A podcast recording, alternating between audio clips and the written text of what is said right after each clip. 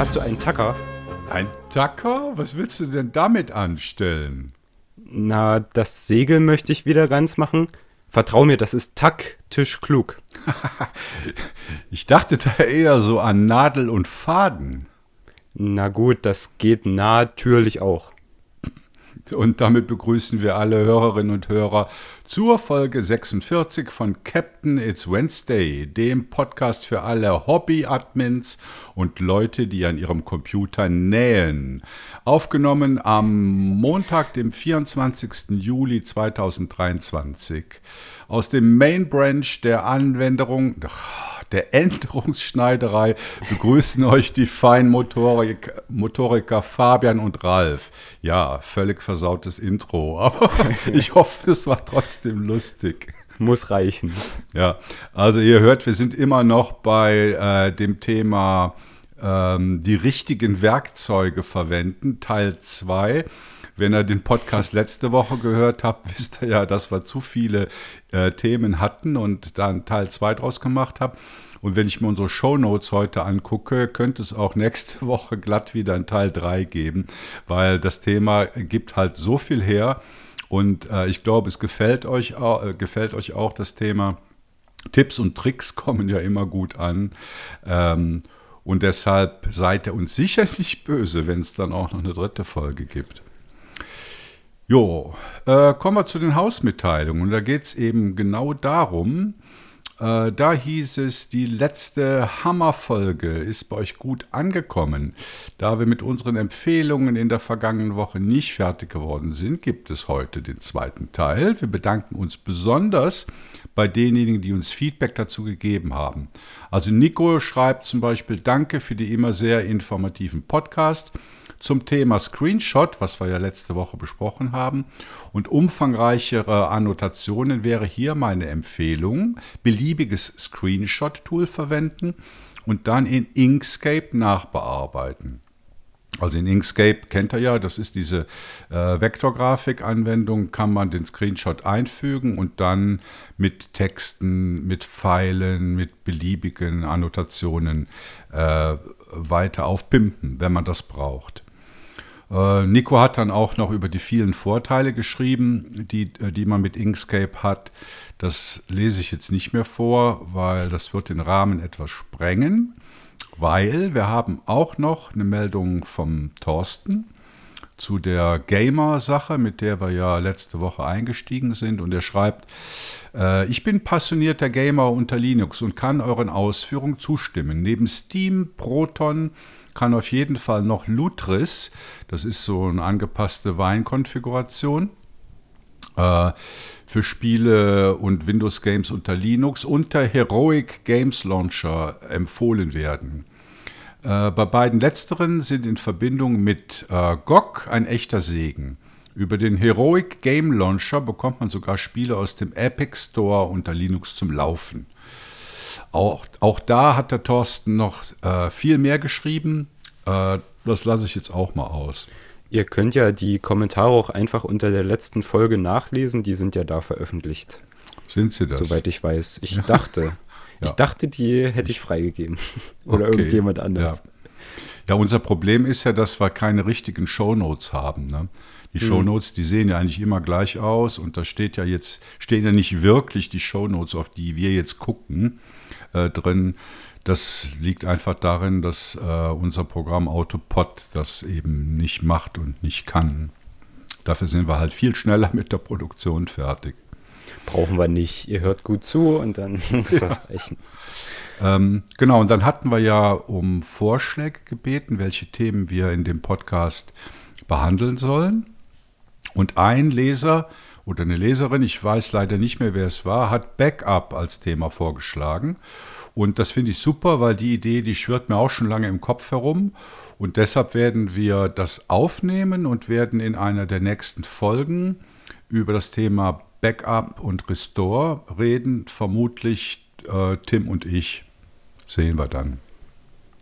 Ja, ja und dann gibt es natürlich super. noch eine tolle äh, Neuigkeit. Ähm, Fabian, magst du darüber erzählen? Ja, wir haben doch jetzt seit kurzem äh, die Linux-News-Schlagzeilen äh, auch auf unserer äh, Seitenleiste zu finden. Da könnt ihr jetzt, wenn ihr einfach runterscrollt, irgendwann dann das äh, orangene Logo finden. Und da werden jetzt äh, ja, die neuesten Nachrichten quasi von linuxnews.de angezeigt. Das ist ja so mehr oder weniger unser Partnerblog vom äh, Ferdinand und in Zukunft ist es ja auch geplant, dass das Ganze dann auch umgekehrt äh, funktionieren soll. Also dass quasi unsere Schlagzeilen mit auf Linux News angezeigt werden. Das freut ja, mich richtig, dass die Zusammenarbeit geklappt hat, weil äh, seitdem wir das Format ja hier umgestellt haben für den Podcast, ähm, ist ja leider noch keine Podcast-Folge mit Ferdinand erschienen. Und deswegen ist es einfach super, dass es noch eine andere Zusammenarbeit gibt, finde ich. Ja, genau. Und ähm, es hieß zuerst, äh, der Stefan, das ist der Admin bei, bei linuxnews.de, dass der eine Weile dafür brauchen würde, aber ist also ein paar Tage später, nachdem wir es aufgeschaltet haben, war schon da. Also auch wenn er bei äh, linuxnews.de guckt, gibt es unsere News auch schon in der Seitenleite. Äh, ist schon wieder da. Also es gab ja, es gab ein bisschen Probleme mit unserem Logo. Mhm. Ähm, als, wir das also als er das eingefügt hat, das hatte mit, den, mit der Datei zu tun. Aber da ist er, soweit ich weiß, auch gerade äh, noch dran oder vielleicht auch schon fertig, das Ganze zu reparieren. Genau, er hatte geschrieben, es ging irgendwie um eingebettete Fonts in, in ja. SVG-Dateien. Genau, ja. Und da fehlte dann irgendwie das H von, von ja. unserem CH am Ende. Ja, also genau. nichts Wildes. Ähm, Tatsache ist, dass man die linuxnews.de äh, bei uns in der Seitenleise sieht, also die letzten fünf und genauso auch umgekehrt unsere sieht man bei linuxnews.de. Jo. Genau. Ja, genug der Hausmitteilungen. Kommen wir wieder zum Thema, das immer noch heißt, die richtigen Werkzeuge verwenden. Wir hatten es letzte Woche eingeleitet. Es geht darum, dass es unterschiedliche Anwendungsfälle gibt und je nach Anwendungsfall und persönlichem Geschmack gibt es halt nicht nur eine Art, wie man Dinge machen kann. Und wir haben uns halt mal so verschiedene Anwendungsfälle rausgesucht und äh, ja, möchten darüber sprechen, was für Tipps und Tricks wir da abgeben können und welche persönlichen Erfahrungen wir gemacht haben. Und eben weiter machen wir in dieser Serie mit dem Thema Aufgaben, also sowas wie Tasklisten. Und ich würde mal behaupten, dass die meisten, wenn es darum geht, äh, sich Aufgaben aufzuschreiben, eben so eine Task-Anwendung verwenden. Da gibt es ja viel, was man zur Aufgabenverwaltung einsetzen kann. Und das kann man machen. Wichtig ist dabei aber, dass man eine gewisse Disziplin aufbringt und diese Liste im Auge behält. Und idealerweise synchronisiert man diese Liste dann über alle seine Geräte. Also das kann man ja zum Beispiel mit der Nextcloud-Erweiterung Task machen oder auch mit vielen anderen. Ähm, ich glaube, äh, Fabian, du hattest noch geschrieben, Simple Note synchronisiert auch ja. und unterstützt ebenfalls To-Do-Listen. Gen genau, das ist so ein äh, sehr einfaches Notizprogramm, was hauptsächlich auf Text basiert und teilweise auf Markdown, aber zusätzlich noch so eine To-Do-Listen-Funktion hat, die sich dann noch abkreuzen lässt. Hm, ich finde, das mit dem, mit, dem, mit dem Pflegen von so einer To-Do-Liste, da hast du schon wirklich recht. Ich habe mal versucht, mir so ein Ding anzulegen und überlegt, äh, wenn das Pflegen von der To-Do-Liste selber eine Aufgabe wird, die ich in meine To-Do-Liste reinschreiben könnte, dann stelle ich für mich in Frage, ob ich das wirklich brauche oder so sinnvoll nutzen kann ja. in meinem Alltag. Ja. ja. Ja, es gibt, es gibt zwei Dinge. Das, was du gerade gesagt hast, also wenn äh, das Pflegen der To-Do-Liste zur Last wird, ich meine, man kann sich da ja in den diversen Anwendungen austoben, oder? Mit x Unterkategorien mhm. und Tagging mhm. und Datum zur Erledigung und, und, und. Äh, dann sollte man das vielleicht hinterfragen. Also ich persönlich, ich führe eine To-Do-Liste eben mit Nextcloud Task, aber die nützt mir nicht viel. Ich habe ähm, die Erfahrung gemacht, dass es für mich und wie gesagt, das ist jetzt wieder eine ganz subjektive Empfehlung, wesentlich einfacher ist, wenn ich mir die Aufgabe direkt in meinen Kalender reinschreibe. Also ich synchronisiere meinen Kalender auch über Nextcloud mit allen Geräten, auch ins, ins Büro, äh, da in das, wie heißt das komische Ding, Microsoft Outlook hinein. Und deshalb habe ich, egal ob ich jetzt an meinem Smartphone bin oder an meinen zwei privaten Rechnern oder im Büro, ich sehe den Kalender und den brauche ich sowieso für Termine und wenn man sich da halt die Aufgaben einträgt, dann hat man die zum einen präsent und zum anderen sind die auch terminiert. Und mhm. äh, wenn ich dann so eine Aufgabe da drin habe und ich kann die eben äh, am nächsten Tag nicht erledigen, dann nehme ich die auch gleich und lege die dann ein paar Tage später, aber sie bleibt halt drin. Also man hat somit dann ein Instrument, den Kalender, wo man seine normalen Termine mit den Aufgaben kombiniert hat. Äh, ja. ja. Äh, du, ich hatte noch eine, noch eine, also ZIM zum Beispiel, das Programm, auf das du ja so sehr abfährst, mhm. habe ich gehört. Ähm, das unterstützt ja auch Tasklisten, äh, Ta Tasklisten mehr oder weniger. Ja. Ähm, wenn man sich äh, eine Klammer vor die, äh, vor den Anstrich zum Beispiel macht in einer, in einer nummerierten oder nicht nummerierten Liste. Und dann kann man die ja auch abkreuzen. Und da habe ich für mich entdeckt, ähm, als ich ein Gespräch hatte, was ich für einen Artikel recherchiert habe, ähm, dass ich einfach die einzelnen Aussagen dann in einer, einer To-Do-Liste mehr oder weniger ähm, abgekreuzt habe, weil ich mir so signalisieren konnte, okay, das habe ich jetzt schon verarbeitet und das brauche ich nicht nochmal in den Text reinschreiben zum mhm. Beispiel. Das ja. ist so ein bisschen nochmal was ganz anderes, hat ja auch weniger mit Planung oder so zu tun, aber das fand ich auch wahnsinnig praktisch. Ja gut, also ich, wie, du hast es gesagt, ich bin ein großer ZIM-Fan. Also ich, ich glaube, meine, meine ZIM-Dateien, nee, ich habe nur eine. Meine ZIM-Datei, die ist bestimmt schon 20 Jahre alt und mhm. dementsprechend voll. Ich benutze das halt als Knowledge Base. Also mhm. wenn ich irgendwas mache, wo ich denke, oh, das musst du irgendwann nochmal machen und das ist nicht trivial, dann schreibe ich mir das da rein in strukturierter Form. Aber für äh, Aufgaben benutze ich es eigentlich nicht, ist aber trotzdem ein guter Tipp, wenn man äh, so eine Anwendung wie Zim oder Joplin oder was ähnliches jeden Tag im Auge hat, aus anderen Gründen, dann macht es mhm. natürlich äh, Sinn, wenn man auch seine Tasks da unterbringt. Hm. Ja, gut, wenn man sich jetzt irgendwie eine Knowledge Base aufbaut, dann braucht man natürlich jetzt keine Task- oder To-Do-Liste, das wird man ja nie abarbeiten. Aber das kann halt so viel, das Programm, und da habe ich gedacht, nutze ich das einfach mal. Ja. Genau, also das war, was äh, wir an Tipps für die richtigen Werkzeuge für die Aufgabenverwaltung parat haben. Und dann kommen wir zu einem größeren Thema, nämlich die Dateiverwaltung. Hm. Ähm, also ich denke, der Standard-Dateimanager der bevorzugten Desktop-Umgebung ist nicht unbedingt der beste. Daher lohnt es sich auch mal auf Alternativen zu schauen. Und ich gehe hier mit gutem Beispiel voran. Also ich bin ja GNOME-Fanboy und müsste halt äh, damit GNOME Files oder Nautilus, wie es früher hieß, verwenden. Aber ich finde, der ist in den letzten Jahren so schlecht geworden. Also GNOME hat ja äh, da den Anspruch, immer mehr Funktionalität wegzunehmen. Äh, und irgendwann haben sie mir dann zu viel Funktionalität weggenommen. Hm. Und dann habe ich mich umgesehen und habe halt den kann man das sagen, den Standard XFCE File Manager Tuna. Hm. Das kannst du sagen. Das, ja. ist der, das ist das Standardprogramm dort. Das hat sich übrigens auch in der äh, XFCE-Veröffentlichung 4.18 die ist letztes Jahr im Dezember erschienen, soweit ich weiß. Da hat sich das nochmal richtig verbessert. Also dieses Programm kann jetzt wirklich so viel, wie Nautilus früher mal konnte. Mhm. Aber wenn man jetzt ähm, langjähriger GNOME-Anwender ist, wäre vielleicht auch ähm, Kaya oder KH, ähm, der Mate-File Manager, äh, eine Idee, weil das ist halt wirklich direkt Nautilus in einer älteren, aber immer noch gepflegten Version. Sprich, man hat einfach nur noch die Features und äh, vielleicht noch ein Teil der Codebasis und das wird halt von einem anderen Team gepflegt, aber die Anwendung an sich könnte GNOME-Anwendern vielleicht vertraut vorkommen. Ja. Das wäre vielleicht auch noch eine Idee.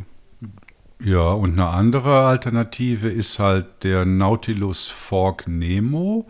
Ich glaube, der kommt hm. aus dem Linux Mint Projekt raus. Ja, von Cinnamon, genau. Ja, äh, das ist halt äh, Nautilus, wie man es gerne hätte. Ne? Also die, die, haben halt nicht die Funktion rausgeschmissen.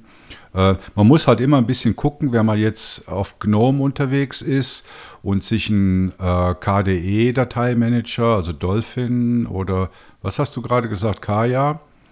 Äh, äh Kaya ist aber GTK. Ah, ist GTK, okay. Also Dolphin wäre einer oder auch Nemo, da muss man halt immer ein bisschen gucken, äh, was für Pakete werden da als Dependencies hinterhergezogen. Mhm. Mhm. Ne, also das kann dann äh, schon relativ viel sein, was dann es mitkommt. Gibt ja, es gibt auch noch äh, leichtgewichtige äh, Dateimanager, falls das Leute interessiert. Ich meine, wenn man jetzt irgendwie ganz alte Hardware hat, äh, gibt es zum Beispiel den ROX File Manager, der ist sehr eigen, sagen wir es mal so. Es gibt den äh, Space äh, FM, also der Space File Manager, der ist auch leichtgewichtig.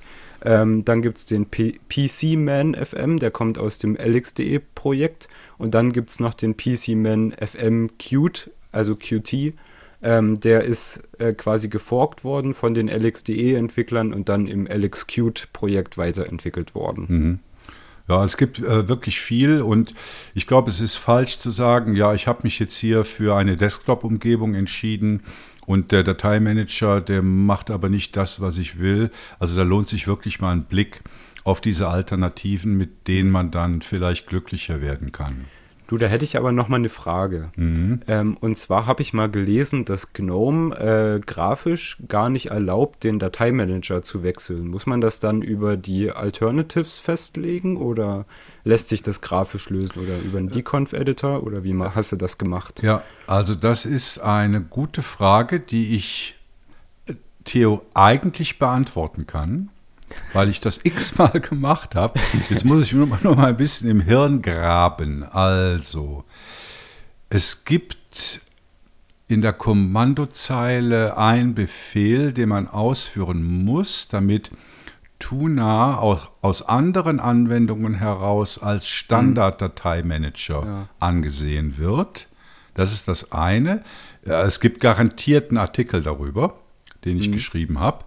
Und das zweite ist, man muss das Desktop-File ändern. Ah, ach so. Ja. Ne? Also man ich habe immer das Gefühl, GNU Linux CR ist deine zweite Knowledge Base. ja, ja, ja. ja das soll es ja auch sein. Also, ja. nee, halt, man muss das Desktop-File von Tuna insoweit ändern, dass das Icon vom Nautilus verwendet wird, Außer ah. man steht auf nordische Hem ha Hammer. Hammer. Du, den, ach, den Hammer, naja.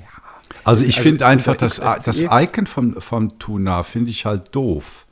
Ja, also unter XFCE kann man das halt sehr einfach ändern, das Icon. Und da hat man sowieso immer zwei, also für diese Standardanwendung zum Beispiel, hat man da sowieso immer zwei Icons. Zum Beispiel ähm, eben auch für die Dateiverwaltung. Und da hat man dann wieder in, in Advaita-ähnliches, äh, äh, ja, was ist das? Ein Schranksymbol hat man dafür, soweit ich weiß.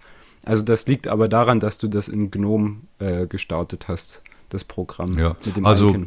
wie gesagt, es sind eigentlich nur zweiÄnderungen. Bei der einen geht es darum, dass andere Programme wissen, dass Tuna dann der Standard-Dateimanager ist und das andere ist kosmetisch halt mit mm. dem Icon. Mm. Äh, wenn ihr das mal ausprobieren wollt, sucht einfach bei GNU Linux CH nach Tuna äh, oder Dateimanager, ich weiß es jetzt nicht so genau, und da findet ihr einen Artikel, in dem ich das beschrieben habe. Mm. Jetzt, äh, du hast gerade über leichtgewichtige Dateimanager gesprochen. Noch leichtgewichtiger wird es natürlich, wenn man sich ohnehin die meiste Zeit im Terminal aufhält. Hm. Und äh, da kann man halt viele Sachen machen. Also man kann sich mit Zusätzen das Dateimanagement im Terminal erleichtern. Also was einem da zuerst einfällt, sind natürlich Aliasse, die man setzt. Oder man kann auch altbewährte Anwendungen wie Ranger oder Midnight Commander als Dateimanager verwenden. Wobei Ranger ist halt äh, sehr cool und sehr schlank. Was ich auch sehr empfehlen kann, ist die Anwendung Z. Ist natürlich ein total doofer Name. ähm, das, wenn man danach suchen will, dann sucht bitte nach dem Namen Rupa Z, also R-U-P-A Leerzeichen Z oder äh, Fuzzy Finder. Dabei geht es eigentlich darum, schnell zwischen Verzeichnissen wechseln zu können. Hm. Äh, man kann natürlich damit auch seine Terminal-Expertise etwas auffrischen. Bei Z ist es so, ähm, man tippt dann einfach Z und dann irgendeinen Bestandteil eines beliebigen Verzeichnisnamens und Return und dann landet man in dem Verzeichnis. Also Z legt halt so eine gerankte Liste von allen von euch angesprungenen Verzeichnissen an. Und wenn ihr das dann halt ein paar Mal gemacht habt, dann ist die Liste voll und dann könnt ihr mit Z äh, Teil eines Verzeichnisnamens sehr schnell äh, wechseln zwischen den Verzeichnissen. Wie machst benutzt du irgendwelche speziellen Sachen, wenn du im Terminal mit Dateien hantierst? Nee, also im Terminal benutze ich eigentlich immer nur CP, MV und so weiter, also mhm. und RM und äh, damit komme ich eigentlich auch relativ gut klar. Ich habe mal gehört, es gibt da, äh, falls, sich, falls jemandem das zu absolut ist sozusagen, gibt es da, glaube ich, soweit ich weiß, auch noch einen interaktiven Modus, sodass man da, ich glaube, man muss den Parameter äh, minus i setzen oder so und dann fragt das quasi nochmal nach. Das wäre vielleicht noch interessant. Aber das müsste ich nochmal nachprüfen oder äh, minus minus interactive oder so. Und damit könnte man dann zum Beispiel, glaube ich, auch, wenn man jetzt RM benutzt, anstatt sofort zu löschen, nochmal nachfragen lassen und dann hätte man quasi noch so eine zusätzliche Sicherheitsstufe. Das habe ich mal gehört. Genau. Mhm. Das wäre vielleicht noch interessant. Aber ansonsten benutze ich halt im Terminal hauptsächlich die, die Standardwerkzeuge. Aber wo ich gerade nochmal Midnight Commander gehört habe, äh, das ist ja die, ähm, die Shell-Anwendung quasi oder die TTY-Anwendung. Äh, es gibt für KDE-Fans ja noch das Programm Crusader oder wie das heißt. Das funktioniert, soweit ich weiß, so ähnlich wie Midnight Commander und sieht auch so aus. Äh, nur, dass es eben eine grafische Anwendung ist. Also vielleicht wäre das noch für euch interessant. Mhm. Ja, also gut, also im Terminal sind halt die, die Möglichkeiten, sich das Dateimanagement angenehm zu machen, unendlich. Also da gibt es mhm. so viel, was man machen kann. Und wenn ihr mit den Standardbefehlen zufrieden seid, ist das okay. Äh, und wenn euch was nicht passt im Terminal, gibt es garantiert äh, eine gute Lösung dafür. Mhm. Äh, das gleiche gilt auch für die Batch-Bearbeitung, also Massenmutationen von Dateien im Terminal. Äh, es gibt zwar einige Dateimanager, die dafür Werkzeuge anbieten, also beispielsweise so Batch-Renaming von vielen Dateien. Ähm, aber in der Regel ist man eigentlich besser aufgehoben, wenn man das im Terminal macht, weil da hat man halt die große Freiheit, Erwähnenswert ist hier das Werkzeug ImageMagick, wenn es darum geht, Bildmutationen durchzuführen. Hm. Haben wir auch schon x Artikel geschrieben. Ähm, ja, also ich verwende das zum Beispiel sehr häufig, wenn ich jetzt vom Smartphone Bilder auf dem PC rüber kopiere und um die auf meiner äh, privaten Webseite zu veröffentlichen. Da habe ich mir irgendwann mal ein Python-Programm geschrieben, das heißt Photomat und das verwendet intensiv Image Magic Befehle im Hintergrund, um Größe zu ändern, um die Bilder zu verbessern, um die auf die Website, äh, Website hochzuladen. Ja gut, das macht Image Magic nicht. ähm, ja, also äh, man kann sehr viel bei, mit, äh, äh, mit Massenmutationen auf Dateien im Terminal machen. Viel mehr als die Dateimanager in der Regel können. Aber manchmal läuft das ja auch nicht direkt über einen Dateimanager. Es gibt zum Beispiel unter XFCE ja noch äh, das so ein Massenumbenennen-Werkzeug oder bei KDE gibt es das, soweit ich weiß, auch. Also wer da, ich, ich zumindest mochte es bei zum Beispiel beim Massenumbenennen immer lieber grafisch, ähm, weil ich mich einfach mit der Terminal-Variante da noch nie so sehr beschäftigt habe. Ja. Also da müsste ich jetzt selber auch nochmal nachgucken. Und Image Magic ist für mich sowieso immer höhere Grafikmagie sozusagen, und, im wahrsten Sinne des Wortes. Und ja, da, also das fand ich immer ziemlich kompliziert, da bin ich noch nie so richtig dahinter gestiegen. Ja, das stimmt. Image Magic kann extrem viel. Und äh, wenn man da eine bestimmte Aufgabe ausführen will, da muss man schon auf der Webpage von, von denen oder in irgendwelchen Artikeln schon ein bisschen suchen. Mhm. Das mhm. wird aber noch getoppt, wenn es um äh, Audio und Video geht und FFmpeg ins Spiel kommt. Das ist dann noch mal eine Nummer höher. Also das ist dann wirklich, wirklich schwierig, da den richtigen Befehl zu finden.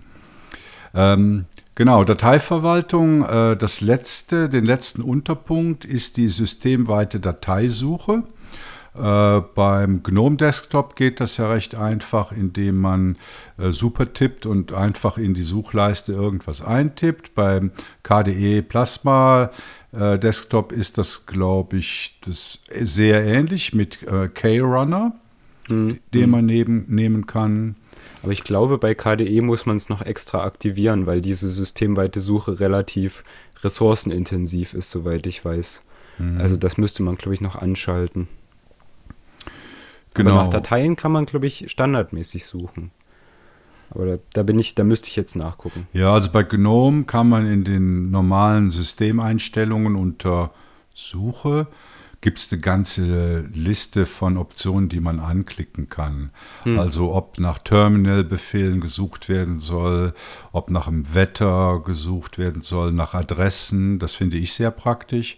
Also du kannst praktisch super tippen, Fabian, und dann kommt halt Fabians Adresse. Was? Oh Gott. ja, nach Terminen kann man suchen, äh, na, natürlich nach Anwendungen. Ja, und das kann man konfigurieren in den Einstellungen. Ist einfach so eine, äh, so eine Checkliste, wo man sagen kann, was in, in die Suche äh, aufgenommen werden soll. Ja, und im Hintergrund läuft halt dann irgendein so ein Indexer. Ne? Ja. ja.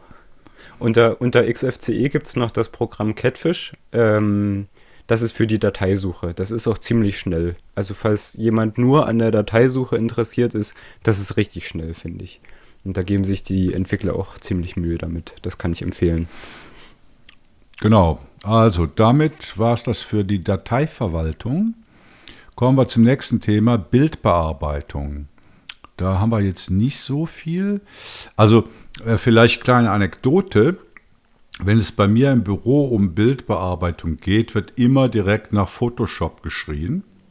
Mhm. Und wenn man dann die Anwenderinnen fragt, was sie denn tatsächlich machen wollen, also nach ihren Use Cases, dann erweisen sich in 90 Prozent der Fälle Photoshop oder GIMP als, als freie Alternative als ungeeignet weil diese Anwendungen für umfangreiche und schwierige Arbeiten geeignet sind, aber nicht für die leichten Dinge. In den meisten Fällen geht es ja darum, dass ein Bild gedreht, beschnitten, optimiert oder vergrößert werden soll.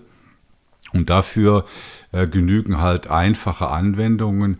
Also ich verwende äh, dafür immer G-Thumb jetzt im GNOME-Umfeld. Äh, wie gehst du mit einfacher Bildbearbeitung um, Fabian? Ja, also unter äh, GFump ist ein bisschen gemein zu mir, ähm, weil GFump ist ja, wie gesagt, wie du schon erwähnt hast, eine GNOME-Anwendung und äh, die haben ja mit ihrem äh, Client-Side-Deko-Zeug, was dann die äh, Fensterdekoration mehr oder weniger verhunzt und solche Geschichten. Damit haben die sich bei mir ein bisschen unbeliebt gemacht und ich warte nur drauf, bis das Ding zu Libart weiter wandert. Ja, und deswegen, ach, ich suche noch so nach einer Alternative zu GFAM für, fürs GTK-Umfeld. GIMP hilft dann schon manchmal, aber es, da fühlt man sich immer erschlagen, das stimmt schon. Aber unter KDE gibt es zumindest einen Hoffnungsschimmer, denn da kann, glaube ich, äh, wie heißt das Programm da? Ocular heißt es, glaube ich. Mhm. Ähm, das kann relativ viel. Also, das wäre vielleicht noch eine Idee. Es gehört ja auch zu den Standardprogrammen bei Plasma. Ja, also was, was mir in diesem Bildbearbeitungsumfeld immer noch so ein bisschen fehlt, ist so dieser Mittelweg. Äh, also ich sag mal, wenn du jetzt was wie G-Thumb hast, da kann man ja einfache Bildbearbeitung drin machen, aber man kann zum Beispiel jetzt nicht irgendwelche Annotationen machen. Also mhm. man kann jetzt nicht mhm. einen Pfeil oder eine Nummer oder einen kleinen Text in ein Bild mhm. reinschreiben. Mhm. Und äh, also wie wir äh, am Anfang schon gehört haben, kann man natürlich die LibreOffice Suite, also LibreOffice Draw zum Beispiel oder Inkscape dafür verwenden. Aber das sind dann halt wieder so Schwergewichte. Und ich habe das Gefühl, so in diesem Mittelbereich, so einfache äh, Annotationen, da, äh, vielleicht weiß ich es einfach nicht, aber da fehlen mir noch Anwendungen. Hm.